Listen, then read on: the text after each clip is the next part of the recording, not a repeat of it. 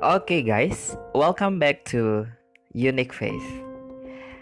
Oke, di sesi kedua ini atau di episode kedua ini uh, kita masih membahas tentang uh, beberapa misteri atau kejadian misteri. Uh, nah, di episode kedua ini kita bakalan ngebahas tentang beberapa rumah sakit yang paling angker uh, di Indonesia. Nah, yang akunya suka uh, horor nih wajib dengerin nih dan uh, yang suka dengan apa namanya bangunan-bangunan cerita-cerita bangunan-bangunan lama itu juga wajib dengerin di episode kedua ini. Nah, mendengar kata rumah sakit itu pasti tidak ada jauhnya dari kata angker atau horor ya kan? Nah, di Indonesia sendiri banyak sekali memiliki rumah sakit yang benar-benar uh, angker Nah, berikut ini aku bakalan uh, ngasih tahu kalian beberapa rumah sakit terangker di Indonesia. Oke, langsung saja uh, rumah sakit yang pertama itu datang dari uh, daerah Bandung. Nah, di daerah Bandung itu ada yang namanya Rumah Sakit Bandung Medical Center yang terletak uh, pastinya di Bandung ya. Oke, uh, par, uh, para warga Bandung pasti sudah tahu nih sebelumnya rumah sakit yang nggak asing lagi didengar di daerah Bandung ini. Nah, saking terkenalnya dengan kisah-kisah menyeramkan, sudah banyak stasiun televisi dengan program horor yang sudah syuting atau uji nyali di rumah sakit uh, eh, BMC atau Medical Center tersebut. Nah, Kisah horor yang paling terkenal di Rumah Sakit Bandung Medical Center tersebut adalah sosok suster yang menempati di lantai satu. Menurut cerita warga dan beberapa orang yang sering melakukan uji nyali, sosok suster ini sering menampakkan dirinya dengan seragam yang sangat lusuh. Nah, mungkin kayak misalnya kalian yang sering uh, apa namanya? dengar-dengar uh, yang sering kalian lihat-lihat di film horor ya mungkin seperti itu, ya. Dan menurut para saksi, sebelum ia muncul di hadapan uh, seseorang, uh, kalian bakalan kayak mencium wangi melati yang tidak tertahankan. Begitu kata para saksi. Nah, beberapa mereka bahkan uh, sampai terbatuk-batuk karena terkadang wewang wewangian tersebut tercampur dengan bau yang sangat busuk. Ya, lumayan ya lumayan merinding. Aku dengernya aja udah merinding banget.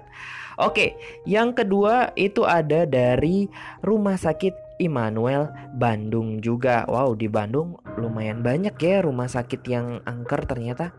Oke rumah sakit angker ini um, sudah berdiri sejak uh, zaman penjajahan Belanda. Oke sorry. Sudah berdiri sejak uh, zaman penjajahan Belanda dan konon katanya banyak sekali peristiwa mengenaskan yang pernah terjadi di sini. Mulai dari berdiri uh, mulai dari berdirinya rumah sakit karena keringat dan darah rakyat Indonesia yang tumpah bersama sampai para kompeni Belanda yang sering menyiksa para pekerjanya dulu di rumah sakit tersebut. Dari sekian banyak ruangan, area bayi dan ibu merupakan tempat di mana para makhluk astral sering menampakkan dirinya di rumah sakit Immanuel tersebut. Oke, menurut uh, banyak saksi warga, mereka sering melihat uh, keranda jenazah yang terguling sendiri. Kadang ada sosok wanita penunggu ruang tangga tempat sebelah ruang mayat. Terus walaupun pekerja rumah sakit sering menyapu dan mengepel lantai, bebauan yang tidak sedap pun kadang kerap tercium. Misalnya seperti bau darah uh, dan bau-bau busuk yang lainnya ibu para saksi yang ada di situ. Ya, oke, itu lumayan kan? Lumayan menurutku lumayan ya hampir kejadiannya ya kejadian horornya hampir sama dengan rumah sakit yang ada di BMC. Oke, yang ketiga itu adalah rumah sakit Mardi Waluyo Blitar. Nah, rumah sakit uh, rumah sakit ini uh, sudah terkenal banget nih penghuninya yang sering mengganggu dan singgah dekat area-area bangunan tersebut. Tidak hanya itu, Banyak pasien yang pernah dirawat tersebut mengaku sering mendengar tangisan seorang wanita tepat pada pukul 12 malam katanya.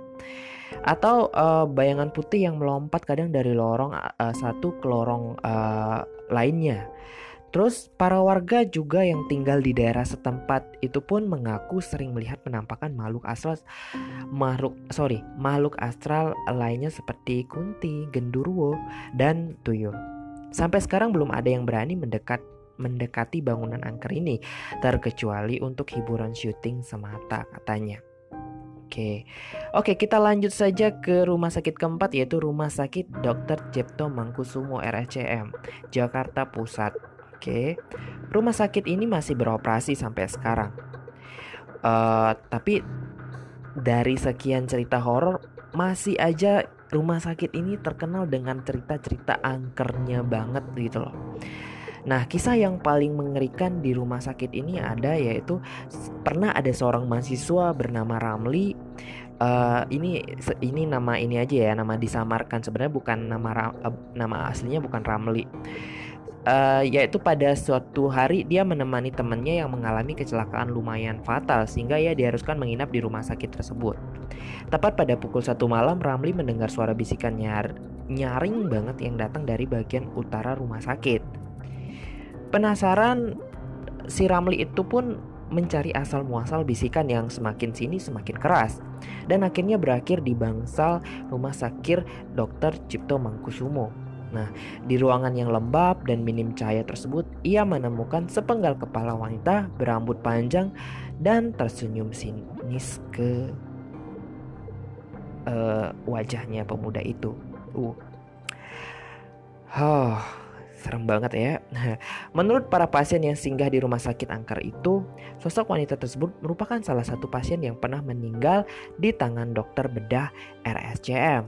Wow, kalian mungkin ada beberapa yang pernah ke RSCM mungkin ya pasti sudah ada yang pernah. Karena uh, sampai sekarang masih beroperasi itu. Oke untuk kelima ini dia yang terakhir nih. Ini yang terakhir ya. Oke rumah sakit angker yang terakhir ini berasal dari Surabaya yaitu uh, rumah sakit Darmo namanya. Sama seperti Immanuel rumah sakit Darmo Darmo ini sudah lama banget dibangunnya gitu loh Uh, bangunannya pun sudah tua. Beberapa sisi di rumah sakit pun sudah terlihat mulai yang agak ada yang retak-retak dan sudah cat tembok yang sudah ada rapuh gitu. Dan kisah menyeramkan yang datang dari rumah sakit ini adalah legenda Kunti penunggu bangsal anak yang ceritanya sudah menyebar seantro Surabaya. Jadi udah menyebar banget ke seluruh pelosok uh, tanah Surabaya.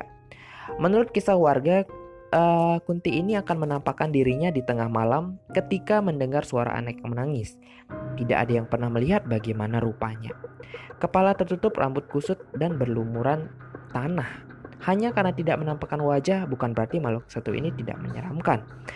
Suara tangisan yang melengking konon bisa terdengar sampai halaman parkir loh. Bahkan beberapa orang yang mengaku pernah melihat sosok wanita tersebut mengaku tidak bisa lepas dari gangguannya sampai beberapa hari. Ayo, ada yang berani nggak datang malam-malam ke situ? Nah, sekian dulu ya ceritanya di episode kedua kali ini. Uh, nanti kita bakalan lanjut tentang bahas misteri yang lainnya. Misteri apa lagi ya? Soalnya banyak banget di dunia ini yang perlu kita bahas. Oke, okay? selamat mendengarkan di episode kedua ini. Semoga kalian suka dan tunggu beber uh, beberapa episode lagi episode lagi dari cerita saya. Oke, terima kasih dan salam dari Unique Face.